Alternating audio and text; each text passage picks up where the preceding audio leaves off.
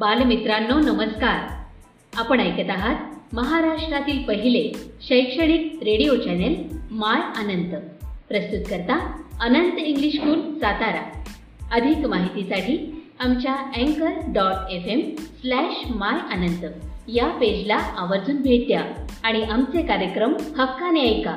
इथे मिळतात तुमच्या पाल्यांना प्रगतीचे नवे पंख आणि तुमच्या चिमुकल्यांच्या स्वप्नांना आकार.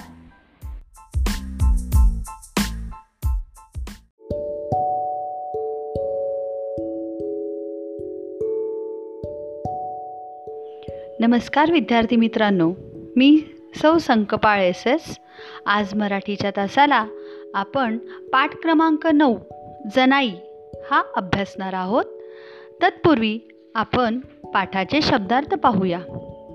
पाण्याची दारे मोडणे पाटाचा प्रवाह बदलणे झेंडू फुटणे भीतीपोटी तोंडाला फेस येणे आरी भुईमुगाची जमिनीवर पसरलेली वेल वाव हाताने मोजण्याचे माप. तुळी तुळई. दूम म्हणजे पत्ता. ह्याचे परास म्हणजे ह्यापेक्षा. सावचित्तानं शांतपणे.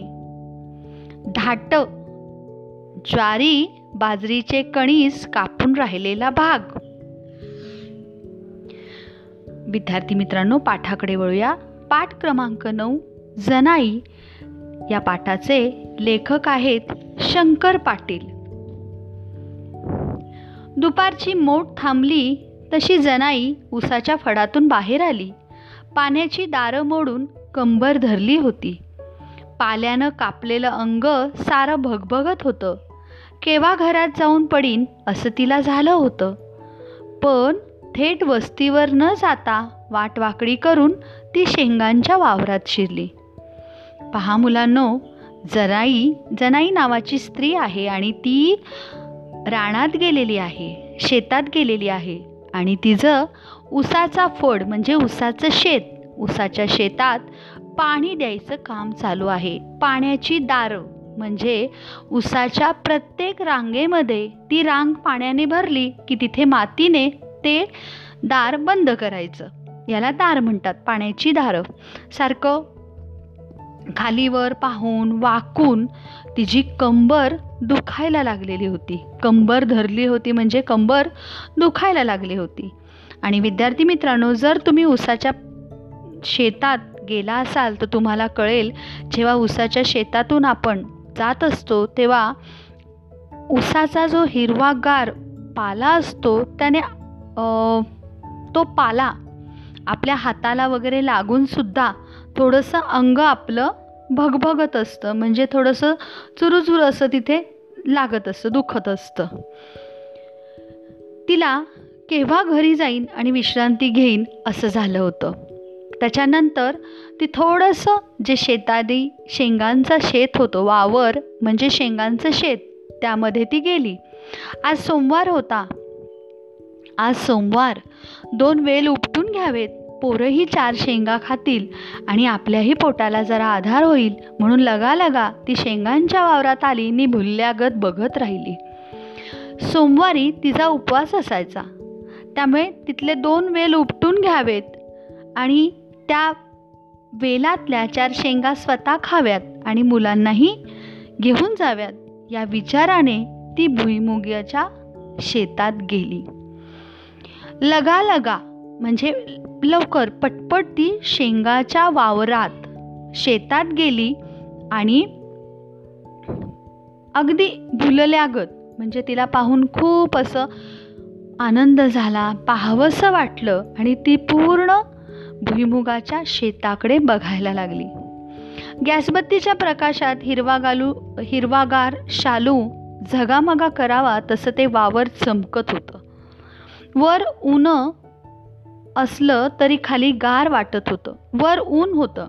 परंतु शेतामध्ये अतिशय थंड असं वाटत होतं. शेंगांना आलेली पिवळी फुलं वेलबुट्टीगत दिसत होती. हिरव्या पिवळ्या रेशमी धाग्यांचा एक रुमालच खाली विणला होता. भुईमुगाच्या शेतात हिरवीगार पानं आणि त्यामध्ये डोकावणारी छोटी छोटी पिवळी फुलं जणू काही हिरवा पिवळा रेशमी रुमाल पसरलेला आहे. लेखकाने त्याला त्या शेताला रेशमी धागांच्या रुमालाची उपमा दिलेली आहे. जणू काही तिथं रेशमी रुमालच पसरलाय असं दिसत होतं. रात्रंदिवस घाम गाळून आपल्या हातांनी काढलेल्या त्या काशिद्याकडे बघत जनाई थोडा वेळ उभी राहिली आणि एकाएकी एक विमान चालल्याचा आवाज कानावर येऊ लागला. काशिदा म्हणजे नक्षीकाम सुंदर नक्षीकाम. जणू काही तिथे सुंदर नक्षीकामच केलेलं आहे ते पाहत जणाई तिथे पाहत राहिली. आणि रात्रंदिवस शेतकरी रात्रंदिवस शेतामध्ये राब राब राबून पीक छान वाढवतो. त्याप्रमाणे ती जणाई त्या शेताकडे बघत राहिली. आणि अचानक तिला एक आवाज विमान चालल्याचा आवाज कानावर यायला लागला. भर दुपारची वेळ आणि रव रव करवून आवाज कानावर येऊ लागला. अगं बाई विमान. म्हणून तिनं वर बघितलं पण वर काहीच नव्हतं. नुसतं कोरडं आभाळ पसरलं होतं. तिला वाटलं विमानाचा आवाज येतोय म्हणून वर तिने आकाशाकडे पाहिलं. पण आकाशात कुठेही विमान दिसेना. तर पूर्ण आभाळ मोकळं आकाश मोकळं विमान पण नाहीये. निळभोर आकार आभाळ चिटपाखरूसुद्धा नव्हतं. आणि हा रो रो आवाज कुठून येतोय असं तिच्या मनाला प्रश्न पडत होता. रो रो असा आवाज तेवढा कानावर येत होता. कुठून आवाज येतोय हे कळेना आणि झेंडू फुटल्यागत झालं उभं राहायला नको म्हणून गडबडीनं वेल उपटायला खाली वाकली आणि विमान समोरून अंगावर आल्याचा भास झाला. झेंडू फुटल्यागत म्हणजे खूप घाबरून तोंडाला फेस येणे अथवा अतिशय भीती वाटणं. म्हणून ती ज्या कामासाठी आलेली आहे भुईमुगाचे वेल घेण्यासाठी ती खाली वेल उपटण्यासाठी वाकली आणि जो आत्तापर्यंत रो रो आवाज येत होता विमानासारखा तो विमान आपल्या अंगावर येते का असा तिला भास झाला. खाली केलेली मान वर करून बघती तर समोरच्या चार काकरीचे वेल उलते पालते होत होते. भुईमुगाच्या आऱ्या वर उचलत होत्या आणि पायाखालची जमीन हादरत देत हादरा देत होती. समोरच्या चार काकरीचे वेल म्हणजे समोरच्या शेतातल्या चार रांगेतले वेल खाली वर होत होते. भुईमुगाचा जो वेल आहे तो वर खाली होत होता आणि तिच्या पायाखालची जमीन थोडंसं हादरा देत होती. रो रो आत्तापर्यंत जो आवाज येत होता तो आपल्या जवळ येतोय असं वाटत होता. आणि डोळ्यांनी बघितलं तर काळ्या टिपक्यांची एक चार वावतुळी अंगावर धावून येत होती. अगोबाई साप! म्हणून जणाई ओरडली.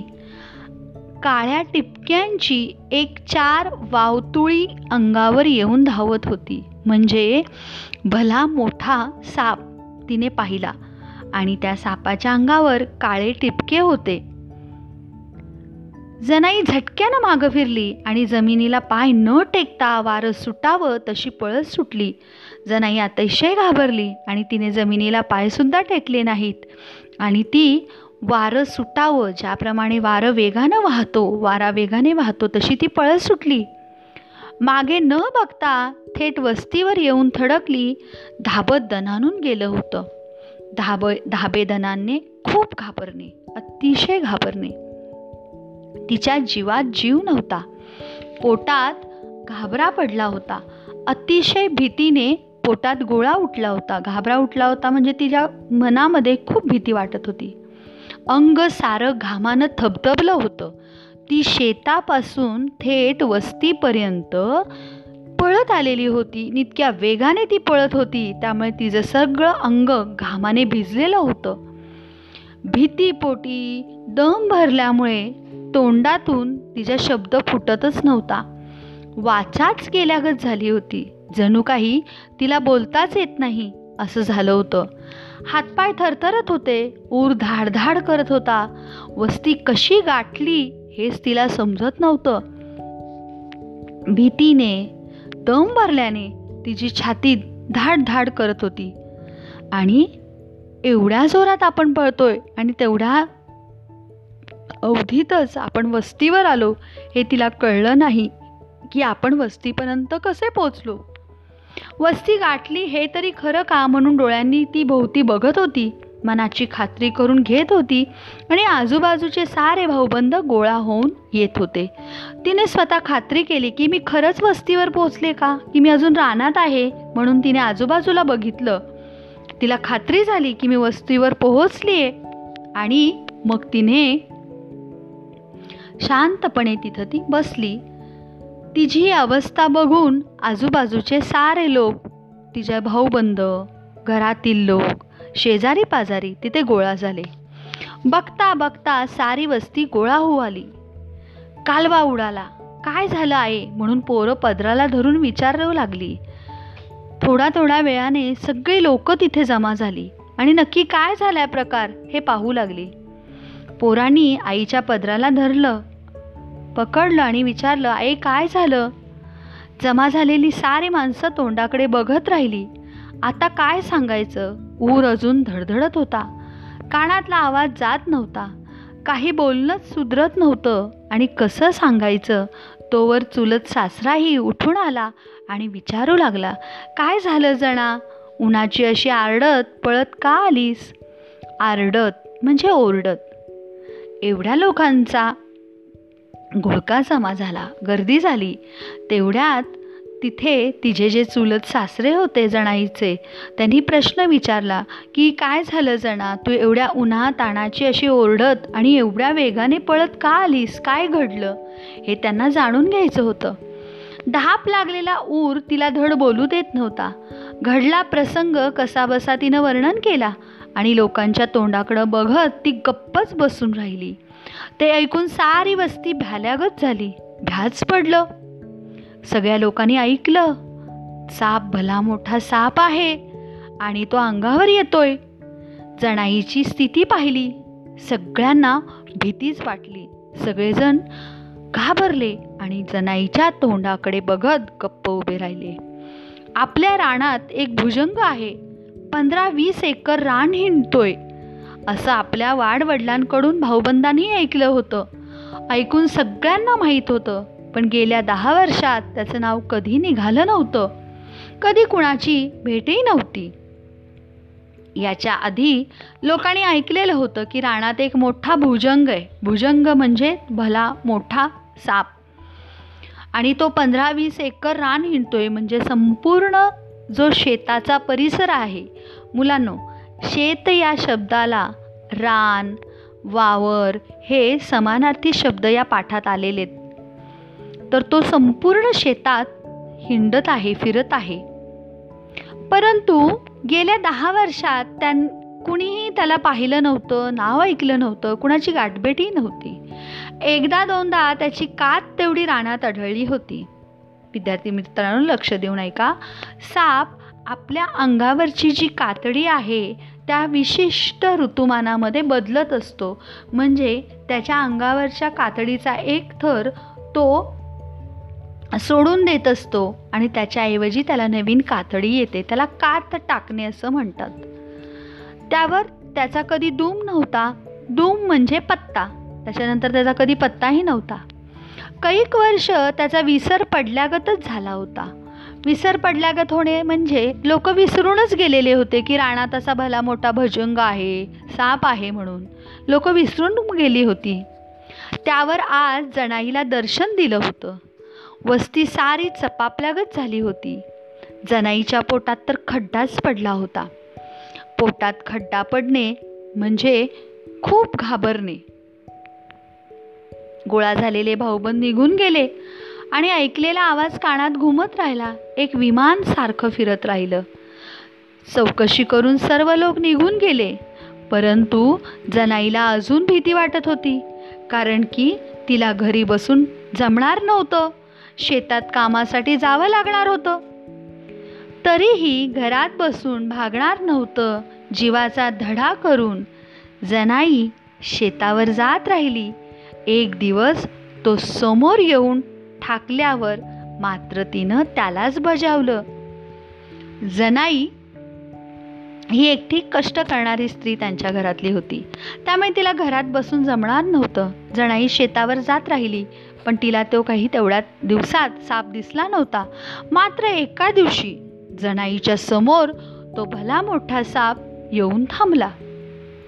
जनाई त्या सापाशी बोलू लागली का बाबा आमची पाठ घेतलीस कशा पायी भ्या दावाय लागलीस?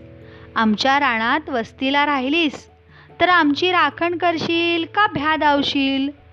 तूच राखण करायला पाहिजेस. कसं कसं चाललंय ते तू बघतोस नव कशा तऱ्हेने दिवस कंटाया लागलोय हे काय तुला माहीत नाही?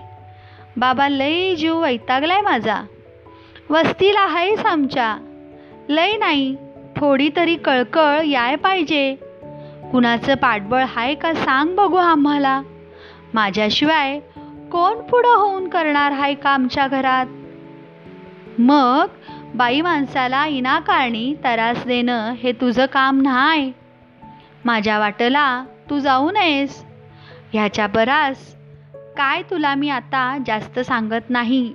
सांगायचं ते तुला सगळं सांगितलंय. आता निवांत जरा झाडाखाली बसून भाकरी खातो. तवर आपला कुठंतरी गप्पागप निघून जा. कसा? माझी भाकरी खाऊन झाली म्हणजे मी जुंधळा कापायला लागणार बघ. असं बसून कसं भागल? दिवस बुडूस्तवर मला सगळं रान मोकळं करायला पाहिजे. हे बघ आता शेवटचं तुला हात जोडतो. मी मरायलाच आलोय काय करायचं ते तुझं तू ठरवू. खाऊ मी भाकर आता. जणू काही जनाईने त्या भल्या मोठ्या सापाची आज्ञाच मागितली. त्याच्याबरोबर हे सगळं ती बोलत होती मन मोकळं करत होती. ती तिच्या स्वतःच्या अडचणी जणू काही त्या मोठ्या सापापुढे मांडत होती की मला कष्ट केल्याशिवाय पर्याय नाही मला रोज रानात यायला पाहिजे. तू आमच्या रानात राहिलायस वस्तीला राहणे म्हणजे रानात राहिलायस तर तू आमचं राखण करणार. तू आमचं संरक्षण करणार का तू आम्हाला त्रास देणार? असं ती त्या सापाला विचारतीये. आणि विनाकारण मी बाई माणूस आहे स्त्री आहे तर तू मला का भीती दाखवतोस? तू माझ्या वाटेला जाऊ नको. तू आमचं संरक्षण कर. आणि आता मी झाडाखाली बसून भाकरी खातीये. तर तू तुझ्या मार्गाने निघून जा. मी माझ्या अडचणी सगळ्या तुझ्यासमोर मांडलेत. आता तू तुझं ठरव की काय करायचं. हे सगळं सांगून जनाई जणू काही परवानगी घेतली आणि ती भाकरी खाण्यासाठी झाडाकडे निघून गेली. परवानगी घेतल्यागत करून जनाई तिथून हल्ली. तिथून हल्ली म्हणजे तिथून निघून निघून आली. बांधाच्या एका झाडाखाली सावलीला येऊन बसली.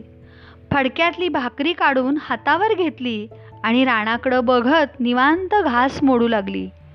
तिथे दोन घटका बसून तिनं साव चित्तानं जेवण केलं. सावचित्ताने म्हणजे शांतपणे. तिथं ती रानाकडे बघत बघत शांतपणे तिने स्वतःचं जेवण केलं. दोन्ही भाकरी तेवढ्या पोटात घातल्या. संग आणलेलं तांब्याभर पाणी प्याली. डरकन दोन ढेकर आले आणि मग ती उठली. तिने बरोबरची भाकरी आणलेली होती. ती खाल्ली पाणी पिलं आणि ती उठली. आडवा पदर बांधून रानात शिरली हातात विळा घेतला आणि मनगटासारखी धाट भरा भरा खाली जमिनीवर लोळण घेऊ लागली. तिने स्वतःचं जेवण आटोपल्यावर ती उठली पदर खोचला आणि कामाला लागली हातात विळा घेतला. मनगटासारखी धाट म्हणजे ज्वारीचं उभं कणीस धाट म्हणजे ज्वारी बाजरीचं कणीस कापून राहिलेला भाग. ती भराभर कापून जमिनीवर टाकायला लागली. पाठाचे लेखक आहेत शंकर पाटील. समजलं ना पाठ विद्यार्थी मित्रांनो? आता तुम्ही पाठाचा स्वाध्याय सोडवायचा आहे. त्याच्या आधी पाठातील जे जोड शब्द आहेत म्हणजे घेतल्यागत डरकन माझ्याशिवाय भ्याल्यागत असे जे जोडाक्षरी शब्द आहेत ते पाठातले शोधून लिहायचे. पाठाचे वाचन करायचं लक्षपूर्वक. पाठाचे शब्दार्थ लिहायचे. आणि पाठाचा जो स्वाध्याय आहे प्रश्न क्रमांक एक दोन तीन चार पाच सहा सात. हे सात प्रश्न तुम्ही तुमच्या वहीमध्ये व्यवस्थित सोडवायचे आहेत. चला तर मग भेटू पुढच्या सोमवारी. धन्यवाद. शुभ दिवस.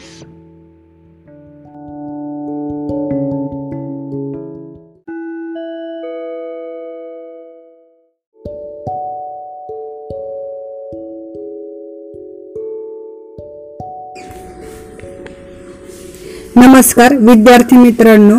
मी साबळे एनियस इयत्ता सहावी विषय मराठी आज आपण व्याकरण व भाषा अभ्यास हा भाग अभ्यासणार आहोत. यातील पहिल्या भागामध्ये आपण शब्दांच्या जाती म्हणजे काय शब्दांच्या जातीतील पहिला प्रकार नाम नामाची व्याख्या व त्याचे प्रकार अभ्यासले नामाचे नामाचे प्रकार सामान्य नाम विशेष नाम भाववाचक नाम याची उदाहरणे पाहिली. त्यानंतर आज त्यातील दुसरा प्रकार म्हणजे सर्वनाम व सर्वनामाचे प्रकार. हा भाग आपण आज अभ्यासणार आहोत. मी एक परिच्छेद वाचत आहे. त्या परिच्छेदाकडे नीट लक्षपूर्वक लक्ष ऐका. अजय हा इयत्ता सहावीत शिकत आहे. अजयने एकदा निबंध स्पर्धेत भाग घेतला. अजयच्या निबंधात पहिला क्रमांक मिळाला. अजयला निबंध वर्ग शिक्षक अजयच्या निबंध वर्ग शिक्षकांनी वर्गात वाचून दाखवला. अजयला शिक्षकांनी व मित्रांनी शाबासकी दिली. आता दुसरा परिच्छेद वाचते त्यात लक्ष द्या.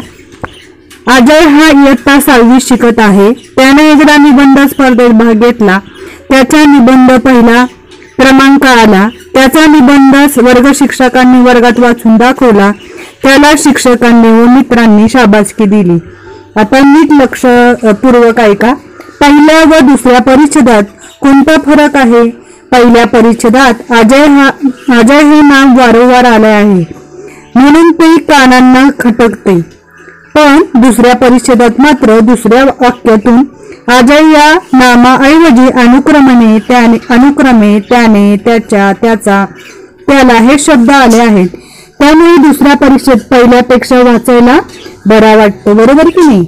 अशा प्रकारे नामाबद्दल येणाऱ्या शब्दाला काय म्हणतात? सर्वनाम असे म्हणतात. म्हणून त्याने त्याच्या त्याला त्याला ही सर्वनामे आहेत. पुन्हा एकदा ऐका. नामाबद्दल येणाऱ्या शब्दाला सर्वनाम असे म्हणतात. एखाद्या नामाचा उल्लेख वारंवार होऊ नये म्हणून नामाऐवजी मी तू तो ती ते आम्ही तुम्ही हा जो कोण काय काय स्वतः आपण ही काय आहेत? सर्व सर्वनामे आहेत. उदाहरणार्थ पुढील वाक्य नीट ऐका. मी दुपारी शाळेत जातो. तू कधी जातो? या वाक्यातील सर्वनाम कुठलं असणार? मी व तू. दुसरं वाक्य स्वतःचे काम स्वतः करावे. याच्यातली सर्वनाम कुठलं? दुसऱ्यांदा येणारे स्वतः. आपण केव्हा आलात? यातील सर्वनाम कोणते? आला आपण. आम्ही रोज देवाला नमस्कार करतो. तुम्ही सुद्धा करा. या वाक्यातील सर्वनाम कोणतं आहे? आम्ही आणि तुम्ही. जो आवडतो तो सर्वांना आवडे देवाला. यातील सर्वनाम जो आणि तो. तो अभ्यास करतो तो अभ्यास करतो तू एकटी अभ्यास करते ते सर्व अभ्यास करते. या वाक्यातील सर्वनाम ती तो ते आपण गावी कधी जाणार आहात? या वाक्यातील सर्वनाम आपण. तो कोण आहे? त्याला काय हवे आहे? यात वाक्यातील तो कोण? त्याला काय? ही सर्वनामे आहेत. हा कोण मला विचारणार? या वाक्यातील हा आणि कोण?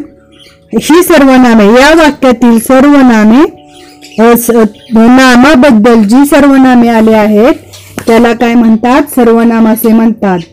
आता इकडे सर्वनामाचे सहा प्रकार पडतात. पहिला प्रकार म्हणजे पुरुषवाचक सर्वनाम दुसरा दर्शवाचक सर दर्शकवाचक सर्वनाम तिसरा संबंध सर्वनाम.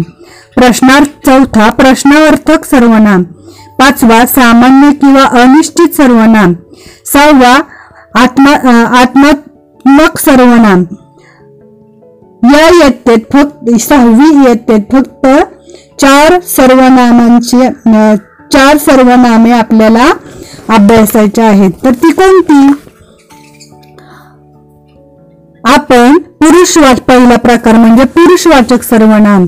आपण स्वतःविषयी बोलतो किंवा लिहितो. आपण दुसऱ्या विषयी बोलतो किंवा लिहितो. आपण तिसऱ्या विषयी बोलतो किंवा लिहितो.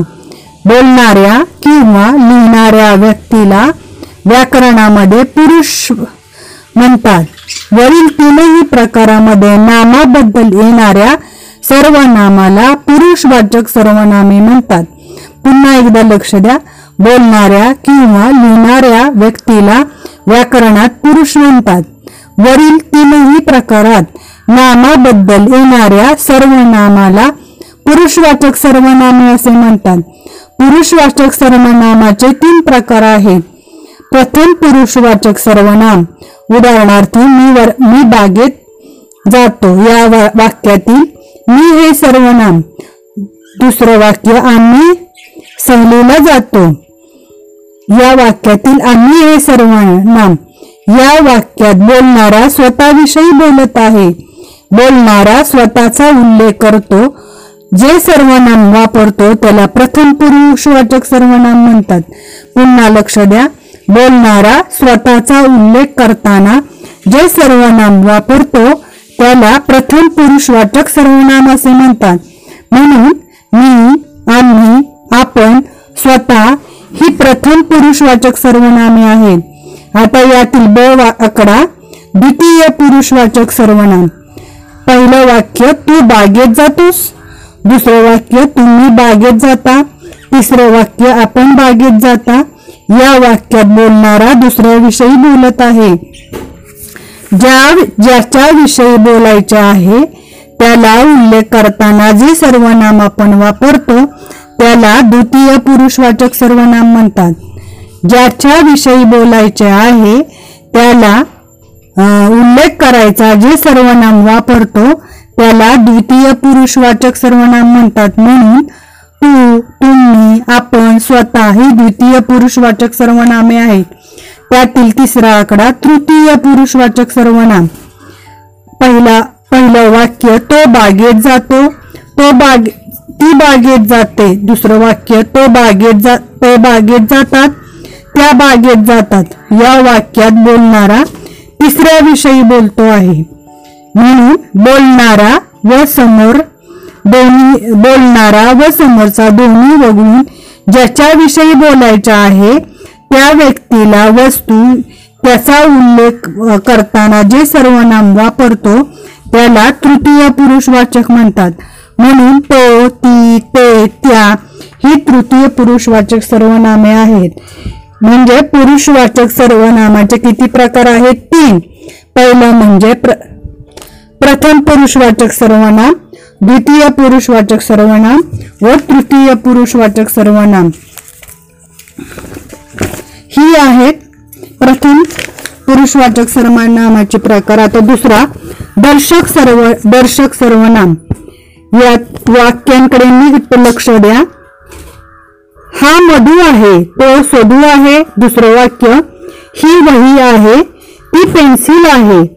तिसरं वाक्य हे पुस्तक आहे ते दप्तर आहे. पहिल्या वाक्यातील हा मधू आहे तो सधू आहे यातील हा आणि तो हे सर्वनाम दुसऱ्या वाक्यातील ही वही आहे ती पेन्सिल आहे. या वाक्यातील ही आणि ती हे हे सर्वनाम आहे. तिसऱ्या वाक्यातील हे पुस्तक आहे ते दप्तर आहे. या वाक्यातील हे आणि ते दप्तर हे आणि ते हे सर्वनाम आहे. हा ही हे. या सर्वनामाची जवळची वस्तू दाखवली आहे. तो ती ते या सर्वनामांनी दूरवरची वस्तू दाखवली आहे. जवळची किंवा दूरची वस्तू दाखवण्यासाठी जे सर्वनाम वापरण्यात येते त्याला काय म्हणतात? दर्शक सर्वनाम म्हणतात. म्हणून हा ही हे तो ती ते ही दर्शक सर्वनामे आहेत. पुन्हा एकदा लक्ष द्या. जवळची किंवा दूरवरची वस्तू दाखवण्यासाठी जी सर्वनामे सर्वनाम येते त्याला दर्शक सर्वनाम म्हणतात.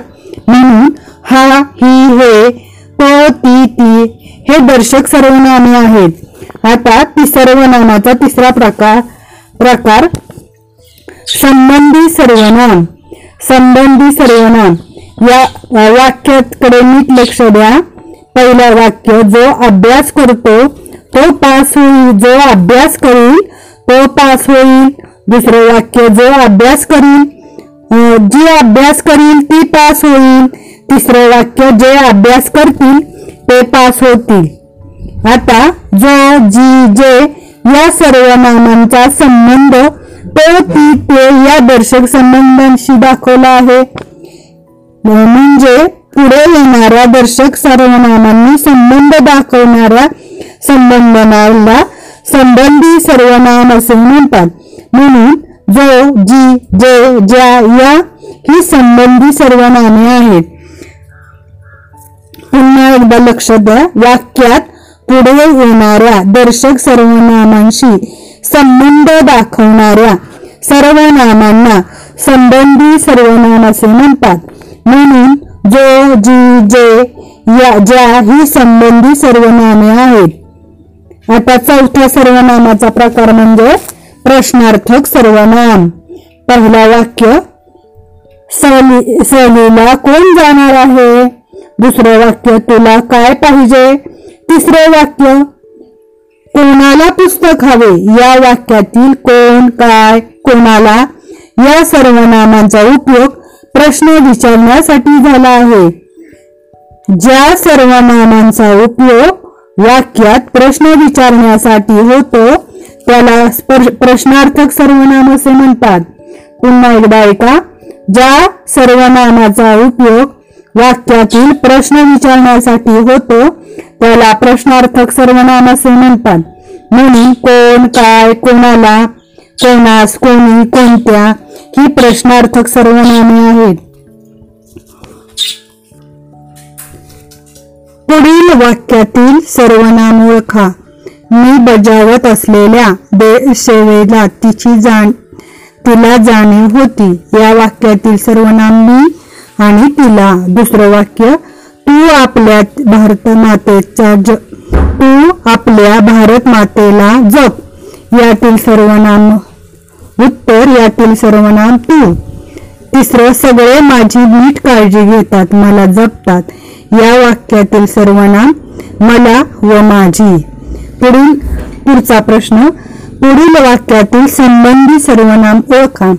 पहिलं वाक्य ज्यांनी बचत केली त्यांनी आपले भविष्य सुरक्षित केले. यातील सर्व संबंधित सर्वनाम ज्यांनी व त्यांनी. दुसरं वाक्य ज्यांना कुंटावरचा खो खो खेळत हो- येतो. त्याला गोल खो खो खेळता येतोच. या त्या वाक्यातील उत्तर ज्याला आणि त्याला. तिसरं वाक्य जे दुसऱ्याला मदत करतात ते लोकप्रिय होतात. यातील संबंधी सर्वनाम जे आणि ते. पुढील वाक्यातील सर्वनामे ओळखून घ्या. पहिलं वाक्य जी माझी बहीण ती माझी बहीण आहे.